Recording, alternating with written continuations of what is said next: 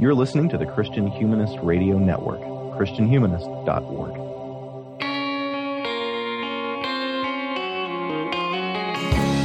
This is the Christian Humanist Podcast, a weekly discussion of theology, philosophy, literature, art, and other things that human beings do well. And now your hosts, David Grubbs, Nathan Gilmour, and Michial Fong. So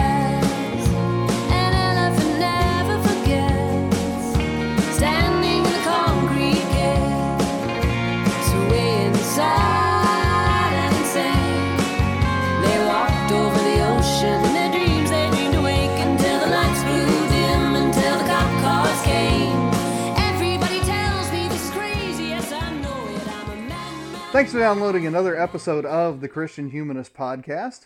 My name is Nathan Gilmour, and I'm a professor of English at Emmanuel College in Franklin Springs, Georgia. I'm joined on the line this afternoon uh, by Dr. Michial Farmer. He's coming at you from Woodstock, Georgia. Michial, how are things? Oh, they're pretty good, except my internet is going terribly slow today. So uh, if I sound weird or uh, way behind the times, that's why. And another man who sometimes feels way behind the times is Dr. David Grubbs. He is coming at you from Houston Baptist University in uh, Houston, Texas. David, how are things? Pretty good. But if I'm way behind the times, it has nothing to do with my internet and everything to do with the state of my soul. There you go. There you go. Uh, so, lots going on on the network this week. Uh, we've got a Christian feminist podcast episode on You've Got Mail uh, that should be in your listening devices by the time you hear this episode. Uh, we're also uh, cooking along on core curriculum, are we not, Michial? Yeah, we are. I believe we just posted episode six, and by the time this airs, you'll be getting episode seven tomorrow. That's Plato's Cave. Very good, very good. Uh, we also got a couple uh, profiles interviews. One with N.T. Wright. Uh, I, I conducted that interview, enjoyed that a great deal, and also one featuring Jay Eldred interviewing, and I'm going to probably mispronounce this name, Paul Machko. Uh, and then, uh, Michial, I know you commented on the uh, City of Man episode on national conservatism. What did you make of that one? Yeah, it, it's about that uh, recent conference of, of kind of Trump supporting intellectuals uh, and and the movement that they're proposing. So, listeners, uh, you got your uh, choice here this week. Lots going on on the network. Here on the Christian Humanist podcast, we're talking about an essay by W.E.B. Du Bois called The Afro American. Uh, and Michial, for the longest time, all I knew about Du Bois is that you don't pronounce his name Dubois and that he was the first black American to earn the PhD at Harvard. What else should our listeners know about the writer as we dig into this essay? He's really one of the most important African American intellectuals of the period following the Civil War, and he follows it by, I don't know, he, he starts writing, this essay is from 1894, and it's kind of at the very beginning of his career, and he keeps writing into the middle of the 20th century. As you mentioned, he's the first African American to earn a PhD at Harvard. He's also one of the first sociology PhDs at Harvard of any race, I believe. He studied with William James there. Uh, and he's best known for a book called The Souls of Black Folk, which you might have read in your Intro to Sociology class, or you might have read it in your American Lit class, or you might have read it in your philosophy class.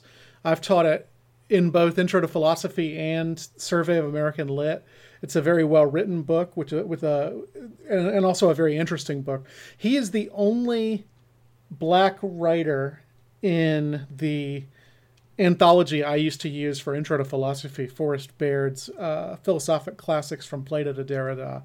So if that's any indication, um, he's you know among the most important African American philosophers, and maybe the most important to the degree he's a philosopher at all. Really, he's a a sociologist and a kind of cultural critic. He's best known, besides the Souls of Black Folk, for an, a long standing argument that he had with Booker T. Washington. Um, Booker T. Washington's whole idea was that black people should cast down their buckets where they will. In other words, they should they should take the opportunities that have been given to them after the after the Civil War, uh, which are mostly kind of menial labor and and to do that as well as they can and kind of make a life for themselves. And as I think we see in this essay, Du Bois is not happy about that, and uh, he he has something rather more grandiose in mind for uh, for African Americans. You can set him against Booker T. Washington on the one hand, and you can set him against uh, Marcus Garvey, the black nationalist, on the other hand. Uh, I think as his career goes on, he gets closer to black nationalism, and he actually ends up leaving the United States for good, and he moves to Ghana um, during the last decade of his life, and that's where he dies. So you, you can you can kind of watch him over the course of his career become more and more cynical about the possibility of white America accepting African Americans. Uh, yeah, did I leave anything important out there, Nathan? No, you hit all the high points. Uh, David, how familiar were you with uh, Du Bois before we uh, read for this episode? Other than some short excerpts in uh, American literature anthologies and kind of general background overviews for things like the Harlem Renaissance, uh, almost nothing. This was uh, this was really interesting for me, mainly because of the way I was venturing into territory that I hadn't thoroughly explored before, and always felt felt felt kind of bad about. All right, all right. Well, hopefully this piece's opening narrative uh, gave you some, uh, I guess, good places to begin thinking about Du Bois. I think it shows us some of the cleverness of Du Bois as he sets up some of the questions that he's going to engage in this essay. So, David, tell us about this opening scene and what things about this scene should we remember as we dig into the essay more broadly? Well, I think the first thing to remember about the scene is the uh, the the date of the event. uh, the this essay, um, based on on uh, what you provided with a for us, uh, Nathan, if I remember rightly, is late 1890s, mid 1890s, somewhere around in there. Um, 1894 to 1895. Okay. Right. It was an unpublished piece. Yes. So Continental Railway, uh, a Continental uh, train, uh, is the the the scene. Uh, a third class carriage, uh, he specifies. Uh, so you know, going across Europe on a train with a not super expensive ticket. and then just sort of remembering this time period and setting it along the background of the Euro- especially European colonial experience uh, in Africa and with Africans. So uh, it begins with just people looking at him, um, noting the ways in which he appears different, uh, the color of his skin, the texture of his hair, um, but also his hat and his clothes um, are also examined. Uh, it seems because of the ways in which uh, they don't match uh, the stranger's expectation of what ought to go with someone who has his physical features. Um, also, you know, maybe they're American styles. I don't know. I wasn't there in the mid 1890s. Uh, and eventually, uh, someone decides to engage him in conversation um, after deciding this is uh, after deciding that he is not uh, neither wild nor a member of a passing circus. Uh, which, okay, that's pretty awful. Um, they speak to him and uh, about trivialities, compliment his accent, and then the the question is, "Your native tongue is?" and he replies, "English." At which point they guess that he has an origin that is basically anywhere except for the United States of America. Uh, and once he tells them that's where he's from and that he is in fact, uh, uh, as he says, of Negro descent, uh, it is at this point that my inquisitive friend uh, realizes that he is face to face with a modern problem. He recollects the emancipation of several millions of slaves in the United States some years ago and has since, since heard more or less of the trouble which naturally follows with this horde of partially civilized freedmen. And so, uh, the best line in the essay, uh, even though this this stranger on a train has heard many things about the the people which uh, Du Bois represents.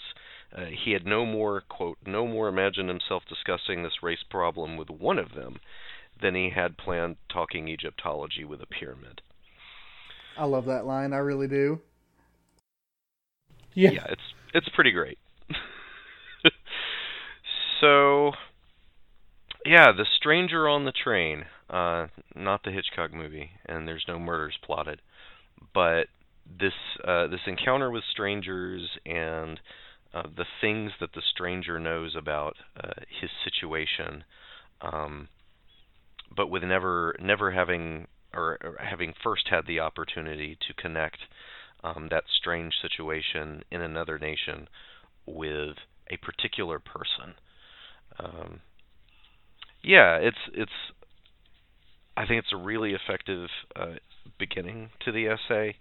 Um, it puts you into the the strange space that Du Bois uh, occupies, knowing the ways in which he is atypical, um, but also knowing that the very fact of his atypicality will be immediately, in his estimation, misinterpreted by the person who speaks to them. Um, and so he feels as if he needs to explain why it is that even if he is atypical, um, that doesn't mean necessarily what they think it means. And that's what the rest of the essay unpacks that the situation is more complicated than they think. Right. Michial, anything else about this scene that you want to comment on? Yeah, I, I would connect it to a couple of parts of the Souls of Black Folk. Uh, number one, in, in that book, he says that every interaction between a white person and a black person in America features the unspoken question how does it feel to be a problem? Which is very much what uh, this op- th- this this opening passage felt like rehearsing uh, for that for that scene in um, in Souls of Black Folk, which is ten years after this. So I, I thought about that, and then I also thought about the big concept in Souls of Black Folk, which is double consciousness, and the notion here is that um, people who are part of a majority culture just kind of see the world in a relatively simple way but people like African Americans who are part of a minority culture have to simultaneously see the world and themselves as they see the world and themselves, and then also the way that the dominant culture sees the world and themselves.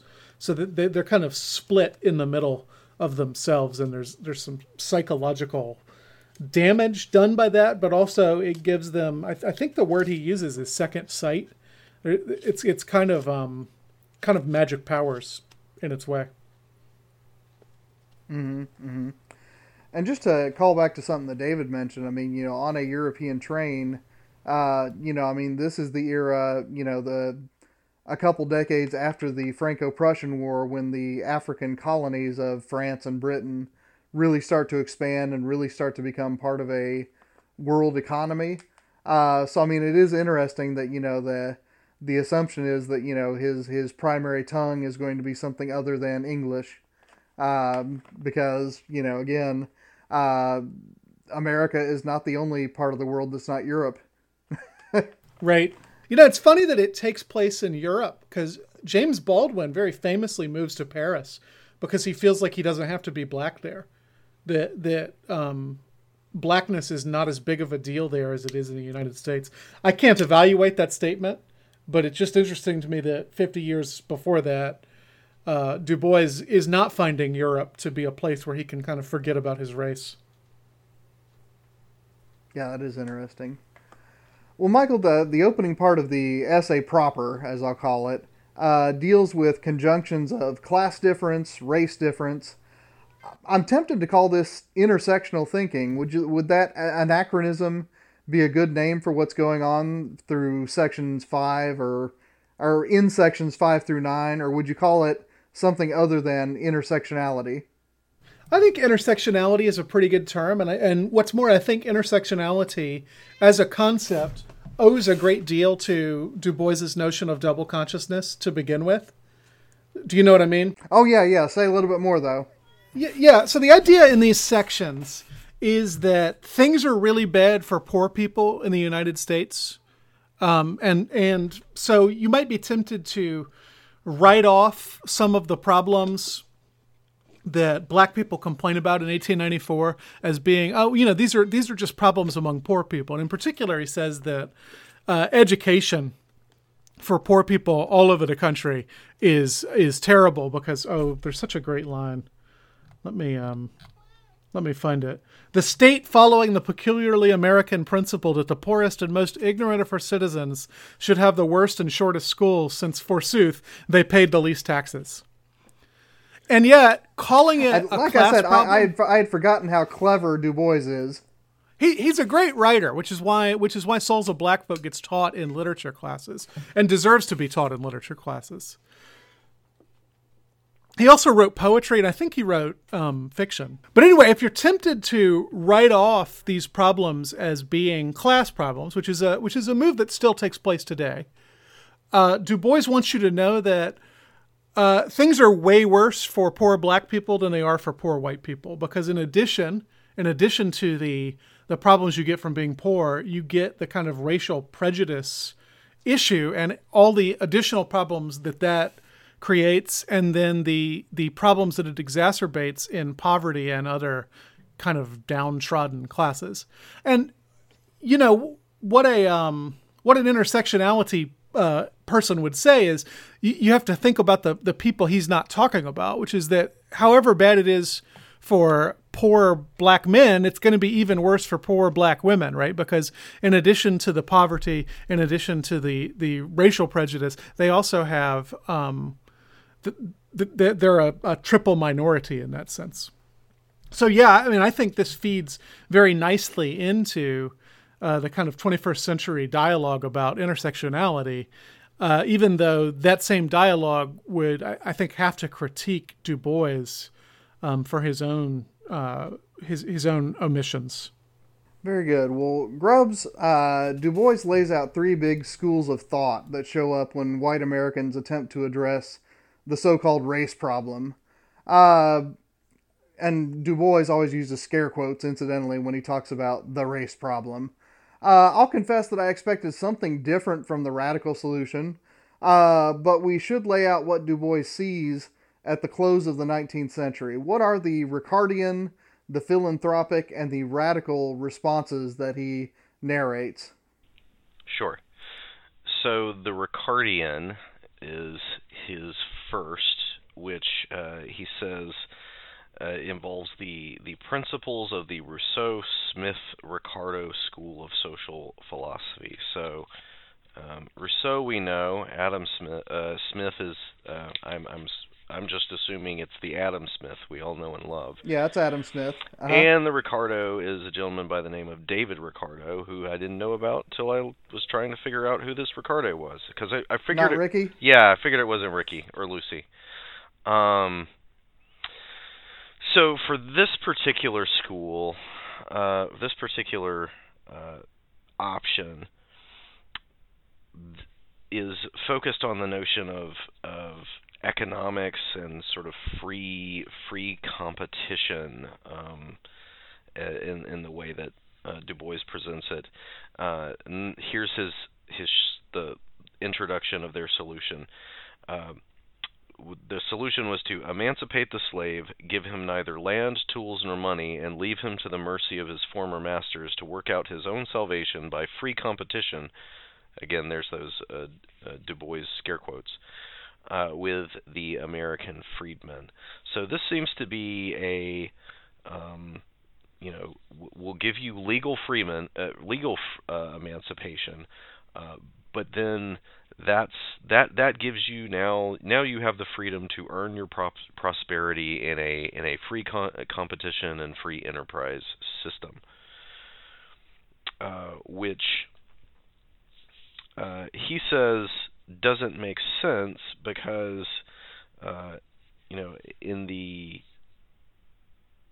in the system uh, of this school of social philosophy or, or economics that he's presenting here, as he represents it, it takes for granted things like a stable society, um, certain things about class and equality of opportunity and things of that nature, none of which were true about in in the situation of the emancipated slave of African descent, um, especially in the South during the Reconstruction after Civil War.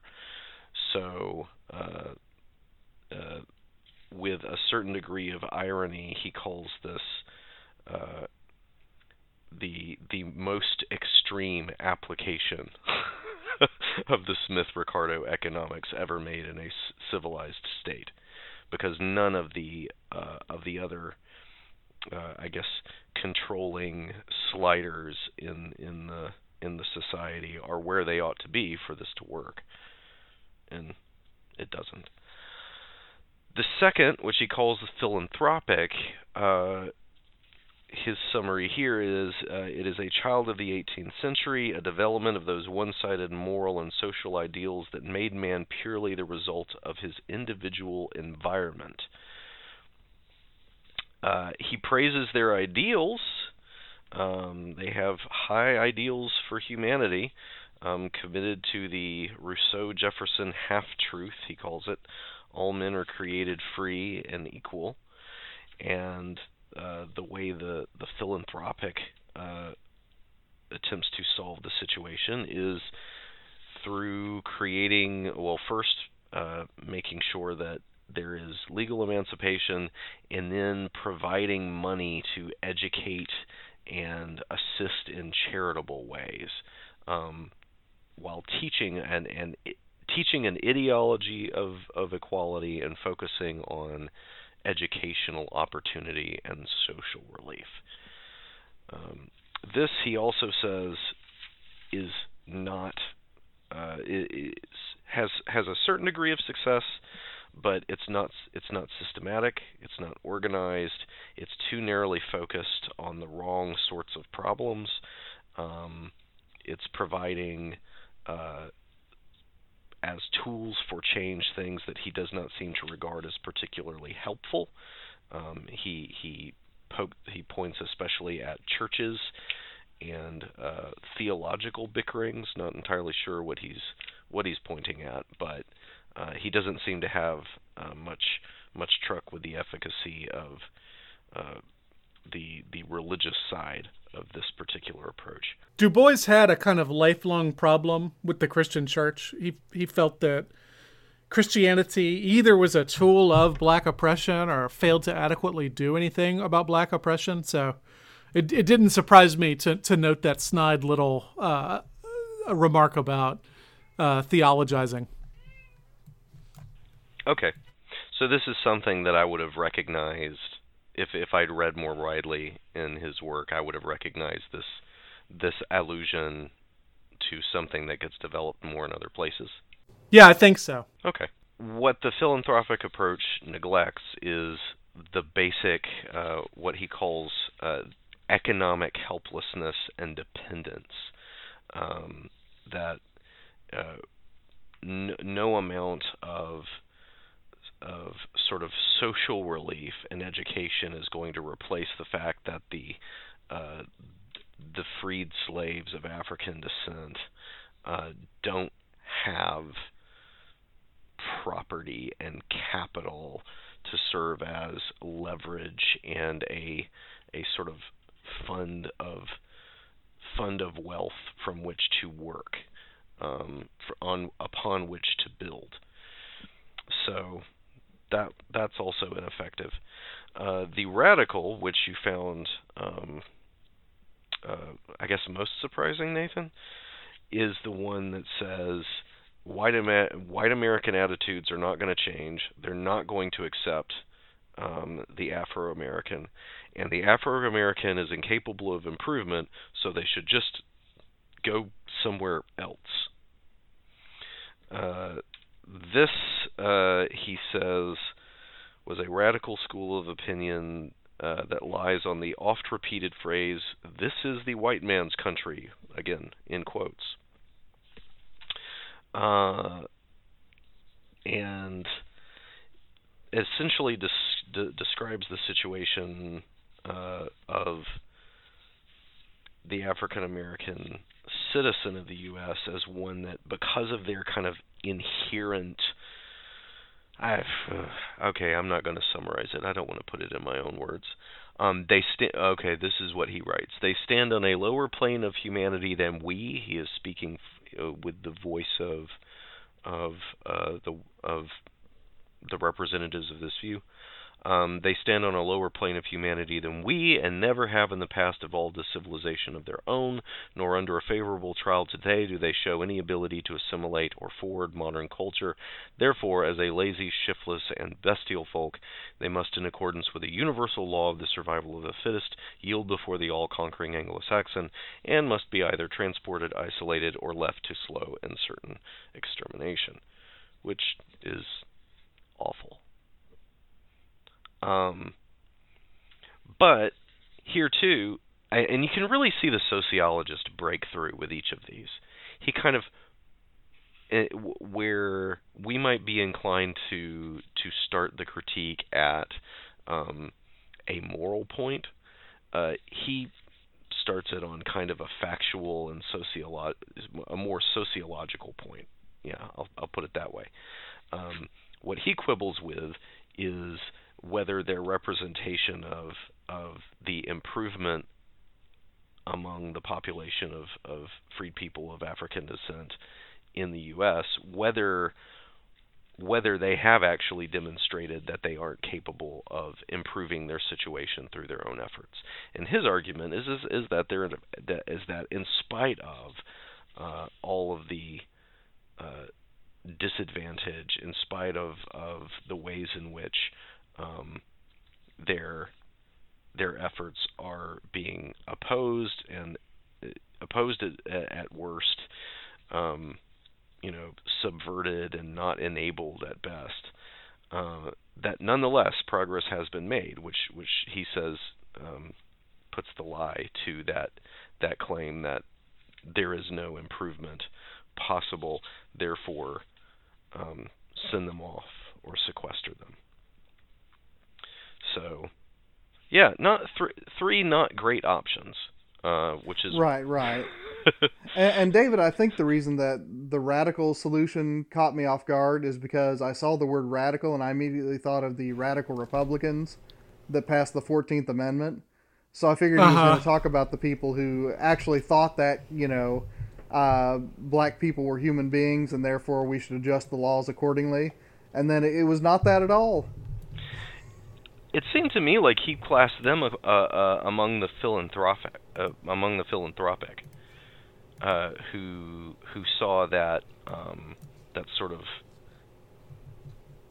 ideological legal move in the direction of a of a morally philosophically correct position to be sufficient. Now, Michial, I, I this is my uh, the rust flaking off of my American history. But did people make reference to the radical Republicans in the age, or is that an imposition of later historians? I don't know the answer to that question. I'm sorry. All right, all right. I I, I, I didn't tell you I was going to be asking it, so I. um, but what what else is there to say about this passage, Michial? Do you do you agree with me that he doesn't really present a practical alternative to these three? I mean, he he rightly points out the problems with all three of them, but I don't see anywhere where he he gives another school of thought um, that we ought to be subscribing to. And maybe that's why he didn't publish the essay. Maybe he's just kind of working his ideas out here. Could be, could be. I mean, I, I, you know, like I said, I was expecting the radical one to be something like the radical Republicans of the, you know, mid to late 19th century.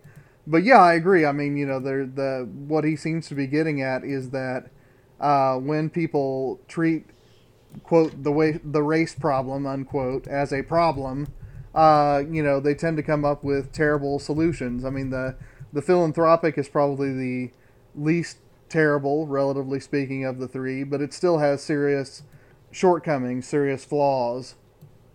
Yeah, Yeah, I mean, I- he he, he I- says it's it's done some legitimately good things, but to depend on it is a big mistake. Yeah, I mean, I, I feel like he he doesn't want to offer a a fourth easily thumbnail sketchable position because it was a mistake to to treat this as one problem anyway. You know, his his fourth Right. position is to say there is no one problem. There's actually these several different problems, and they each need their own conversation and solution. Right. Yeah, that's fair. Yeah, that sounds that sounds about right, David. Uh, Michial, I want to talk about one section that that struck me and, and really kind of troubled me as I was reading. Uh, du Bois grants in several places that white people accuse black people of immorality up to and including rape. And nonetheless, the amorality of capitalism, as Du Bois narrates it here, leaves actually honest and religious black people unable to survive unless they are willing to become precisely the immoral sorts of people that, you know, their exploiters accuse them of being. So, I mean, say a little bit about this passage. Is this a socialist critique? Is this an articulation of moral relativism? Is it something else? Well, there there is something for everybody to hate in that paragraph, uh, as I'm sure you agree. Because he Oh yeah, yeah. out he he outright says that yeah, uh, black people aren't as moral as white people on the whole. Even though he also says, you know, I there's no other race in history that has made as much moral progress as we have in the last forty years, or, or however, uh, thirty years, I guess it would have been at that point. But uh, he's still he's still coming right out and saying black black people are not terribly immoral. But then uh, then he says, but that's mostly white people's fault.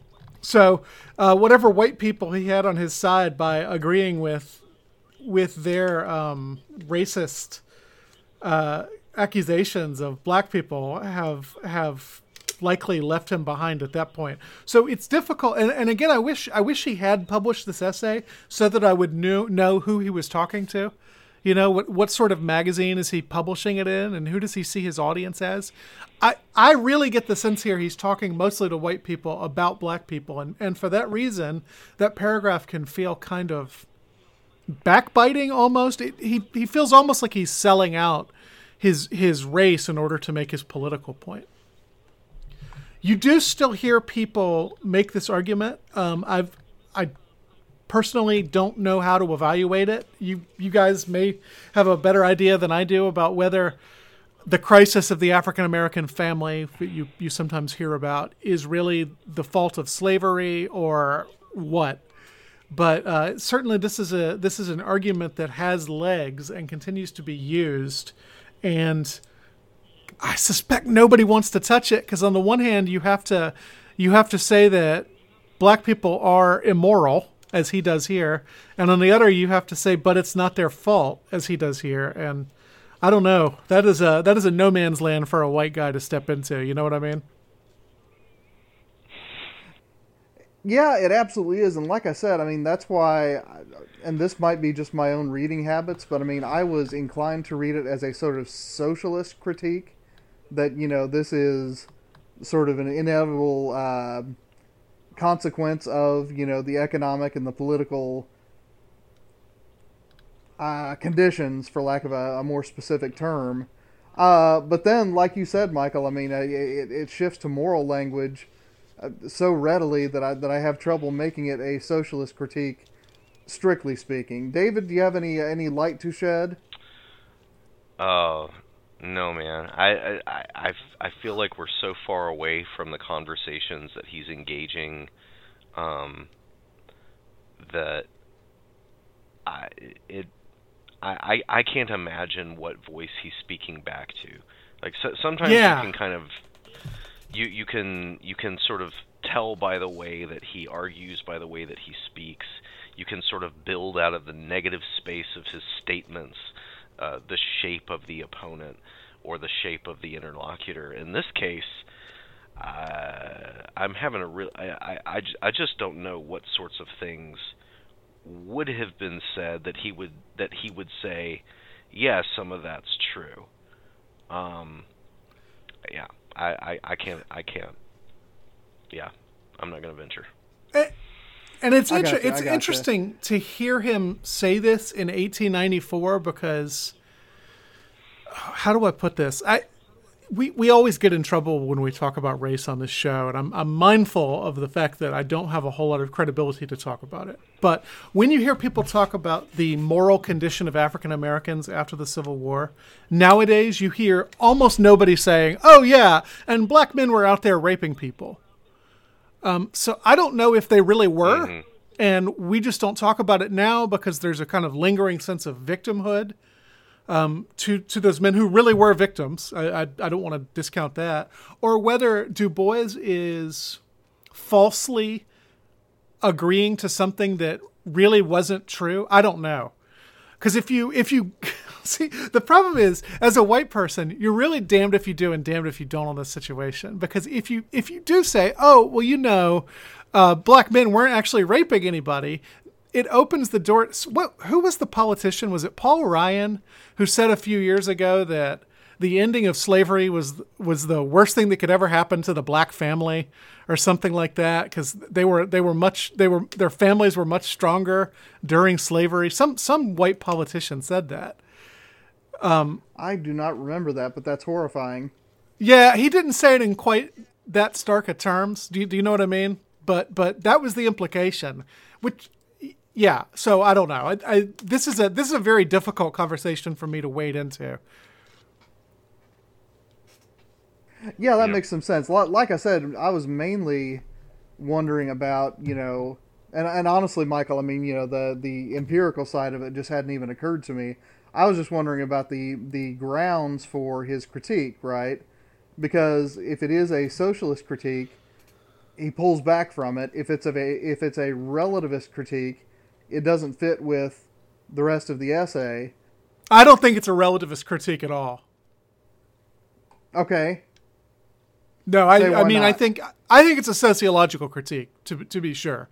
That that he he is arguing that to the extent that there is widespread immorality in the black community, it's because they've been treated like animals for 400 years, 300 years, 200 years, however long. They've been they've been treated like animals for for generations and generations and generations. And you know, without making any kind of statement about the immorality of black people at the end of the 19th century, I don't have any way to judge that, but I would I would say that that argument makes a great deal of sense to me. It- when you when you debase people, when you degrade them, it, it is reasonable to expect them to act in debased and degraded ways. And um, it's it's not as simple as saying, oh well, they're choosing to do those things, which is also not to let people off the hook just because they come from bad environments. And also, I, I, end up wading back into this issue without meaning to. Nathan, save me from myself. well, I, I don't think there's any saving anyone from it. Like I said, I mean, it, it struck me as odd coming from the pen of Du Bois, and that's why uh, I wanted to spend a little bit of time on it. But, uh, you know, again, without drawing uh, any too easy parallels, it does remind me in certain limited ways of uh, J.D. Vance's critique in, in Hillbilly Elegy, right? I mean, there's a, and, and you know, this is one of the big critiques of that book is that it tend to, it tends to moralize social problems and it tends to socialize moral problems and I think that people on both sides of that conversation get frustrated with that book for similar reasons. Yeah, I mean it's a it's a hard a, hard line to walk, right? Because obviously there there is a there is a sense in which our morality is affected by the conditions we live in, which is why uh, which is why the classic ethical question is: Would you steal a loaf of bread to feed your starving family? You know what I mean? Like that question doesn't Yeah. make sense unless sociological considerations affect your moral considerations. And yet, you also don't want to reduce people to the sum of their environment because that, in its way, is just as degrading as anything else. You know, it's, it's suggesting that people don't have free will, that they're just machines that um, give a certain output when you give a certain input. And so, you know, to his credit, he he mentions at the end of one of the sections that sociology is a tough science because uh, the the subject being studied is actually you know a person with a soul, uh, as is the person studying them, and that that sets it apart from all these other sciences. And I, I think that's an important thing to keep in mind when we're having this this conversation. Maybe the reason he pulls back from the sociological explanation is because he sees that sociology is limited in its ability to provide explanations. That's fair enough. David, anything else you want to add to this? other than other than the just just to underline again the ways in which he will actually frequently withdraw uh, back from a question of morality or um, the the the political or ethical rightness of a situation into sociological observation. Um, and I think that's actually a tool, especially if uh, especially since he is um, he seems to be writing this essay uh, within a, a, European context. I wonder whether he's what what what he's what he was trying to do when he drafted this was to create an argument that would that would read as objective as as scientific in a particular kind of way in a particular European context. Yeah, that makes good sense. It really does. Well, David, in the essay's home stretch, Du Bois says that there is no single race problem. You nodded to this earlier. Uh, but rather that there are four related but distinct problems. Uh, and those pro- four problems are education, political dis- disenfranchisement, moral decay, and the resistance of America to black advancement in the previous three adve- endeavors. So, one moment in the political section, section 24, took me off guard. Uh, at the end of that section, David, do you think he is being ironic or earnest when he calls for substantial reductions of voting franchise for the ignorant in America? Oof. Well, on on one hand, you've got the that that soci that sociological emphasis that uh, that I just mentioned, and he's got this practical tone through much of this essay that even if we even even even if he does agree with enfranchisement of all in principle, he's also enough of a sociologist to acknowledge the negative effects uh, that uh, that a universal enfranchisement can create. And and to at least countenance the possibility that the negative effects of that enfranchisement might outweigh the principle. Um, so maybe, but yeah, it's a. Oh, go ahead. Sorry, sorry. That that that was a dramatic pause. Sorry. but is the conjunction that I follow this with. Um, I'm sure that he also knows that nobody in the white majority government wants that kind of education based disenfranchisement because I mean they got their demagogues too. They got their political machines that that that are dependent on you know you know rustling up a vote amongst people that uh you know Du Bois would also regards as uh, the you know the, the the voter who is too ignorant and debased you know to to to be you know moving the society in in an actual positive way with with their enfranchisement. I mean, like they, they had their political machines too. They had they they had all that stuff, right? That wasn't a race problem. Um, that was a a a a political demagoguery problem. All right. So maybe this is if you read it as kind of a reductio ad absurdum, um, to say, okay, sure, um, maybe there's a, you know, sure, there are some negative effects of the enfranchisement of an ignorant and uneducated demographic who can be easily gulled um, into voting in ways that w- that are, you know, against the good of the community, including their own good. You know, okay, that's true. Then then let's just disenfranchise all the ignorant um, you know, no matter what their uh, their race or or ethnicity or whatever, you know, let's just disenfranchise ignorance No, no takers. okay, then let's deal with these problems distinctly instead of taking what is really an education problem and treating it as if it is a uh, as if it is a race problem.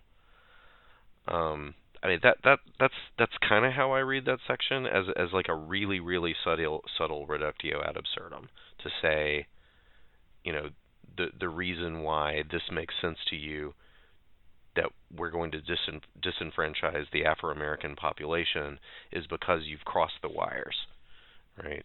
You've crossed the streams, which you should not do according to Ghostbusters. Um, that the real problem is ignorance, but if you disenfranchise ignorance, you you guys don't want that because you profit by it. A little bit cynical, but I mean, he does talk about uh, the the the influence of uh, that. Oh, what what where's the, uh, the his phrase? Um, the ignorance and uh, in the badly governed parts of the North, where the ignorance and venality shown, uh, venality of white voters made government so often corrupt and ridiculous. So, yeah, that was a thing, and so I, I that, that's kind of how I read that. He's he's he's calling a bluff, even though it wasn't a bluff; it was actually a threat. What do you think, Michial? I think he was a hierarchist. No, I, I think I like David's reading. I think there might be some of that there. But the other the other concept that Du Bois is known for is the talented tenth, which is that African Americans are going to be led by the Okay. by ten by the ten percent of their population who are capable of doing really serious intellectual labor. Um, and and so when when he says let's disenfranchise the ignorant and the barbarous, I did not read that as sarcastic or um, or rhetorical. I I I don't have a hard time believing that that's what he would like to do. But I, I think that's why it's important. He points out, you know, that's not just going to affect black people. Uh, you know, there's an awful lot of ignorant white people who are, um, who are voting against their own interests, as you said. So let me follow up on that, Michial. I mean, so you think that, you know, this is an idea that is coming into its first form here and then takes its fuller form in Souls of Black Folk or I you know, on David's reading, that's something that he might have arrived at later, but he was still in a more democratic frame of mind here. You think it's pretty constant through his career then? Let me look up when the talented tenth essay is. It's it's not in Souls of Black Folk. Oh, is it not? I thought I remembered it in there. It might be in there, but it's published separately. Yeah, it, it comes out in 1903. So yeah, that'd be something he was building up up to, I suppose. It was in a collection Okay, of essays right. called "The Negro Problem." Okay, that's interesting. Yeah, I, I- like I said when I read this, I mean, I, I again, you know, having read The Souls of Black Folk, but several years ago, I remembered that that sort of uh, anti-democratic vibe there. But I, I really did wonder. I mean, you know, uh, like David said, I mean, this passage, in the context of this essay, reads more like a modest proposal than it does like Republic, if that makes any sense. and m- maybe Nathan, I, I'm less of a populist than you are, so I'm less I, I'm less horrified by the suggestion, and so I didn't I didn't see where it needed to be satire, and and I, I don't know that that makes me right and you wrong, or you right and me wrong, but I I do. I, well, but I mean, did even not in the, read in the context satire. of this, gotcha. Even in the context of this text, though, since he had just spent a fair bit of text on education as something that needed to be reformed, that seemed a Uh-huh. strange turn to make. Uh, but he's he complains very early on in the essay about the worship of the populace. Uh, I'm trying to find that. Let's see here. Yeah, yeah, I guess he does. The, W.E.B. Du Bois is not a populist. He he believes in a hierarchy. No, it's a hierarchy. It's a kind of technocracy, technocratic hierarchy where it's the people who who are educated and know things and are good leaders. But uh, he he's you you are not going to have much luck turning him into a small d Democrat or a large d Democrat in ni- Yeah. 1894. well played, sir. Well played. Um, yeah, I, I, I, I still wrestle with it. David, I mean, any other thoughts on that? None. Um, but do do we have what? Where was he in Europe? Do we need to imply? Do we need to infer anything like that? Is he imagining like a, a like a French audience? Because then we might need to bring those kinds of ideas in. Um, He's he's living know- in the United States when he writes this essay, David. He's working at Wilberforce University in Ohio. So to the degree he's talking about Europe, it's just it's just as this anecdote at the beginning. I don't think he's writing for a European audience. okay. Okay. All right. So so I took that as more controlling than it should be. He lived in enough, Berlin for a period, but I, I I think this is an American essay written about American problems to Americans. Okay. All right, all right. Well, Michial, you know that I'm always interested in exploring differences between texts, so I'm going to do that as we wrap up today. What text, American or otherwise, would you suggest as a companion to The Afro American by W.E.B. Du Bois? And how do you imagine that the two might illuminate each other? Uh, and when you're done, pass it around to David. I'm gonna um, suggest two actually. One a work of philosophy and one a work of literature. Uh, the work of philosophy is Simone de Beauvoir's *The Second Sex*, which is published in 1949, and to some extent follows a very similar track as this essay, in the sense that she is interested in the ways that women are kind of kept down by men's expectations of them and internalizing those expectations. Um, so I, I have taught Beauvoir alongside Du Bois before, albeit Souls of Black Folk, and I think they um, they make a very good pairing. The other thing, the the work of fiction I would suggest is Ralph Ellison's Invisible Man, which I, I think to a large degree comes from a Du Boisian uh, perspective, even though he also critiques that perspective as he critiques just about everything in that massive novel. But if you haven't read Invisible Man, um, you know, read it and and see see whether you agree with me that there's there's something of Du Bois in that uh, novel. David, what do you have? Well, I read very little politics, philosophy, or sociology, and that's less than 500 years old. So, uh, I would pitch uh, Piers Plowman. Uh, is a 14th century um, medieval dream, uh, Middle English dream allegory um, that contains a lot of analysis of the class structure of the of of England at the time. Um, but one particular section of it is called uh, Piers Half Acre, in which Piers the plowman, the kind of archetypal farmer, um, builds society from the ground up, with each vocation, each class uh, coming to the farmer and asking, um, "What, uh, what's my job?" Uh, because they all know that they are ultimately dependent on the farmer being able to do his work so that they can eat. Um, it's not a representation of society as it was. It's a it's a kind of uh, it's a kind of ima- reimagining of of the society uh, upside down or from the ground up, um, in which you know the point of the aristocracy is not to lord it over everybody else, but to keep the uh, to but to keep the region um, you know safe from from invaders and social chaos, so that the farmer can bring in the harvest and everyone can eat.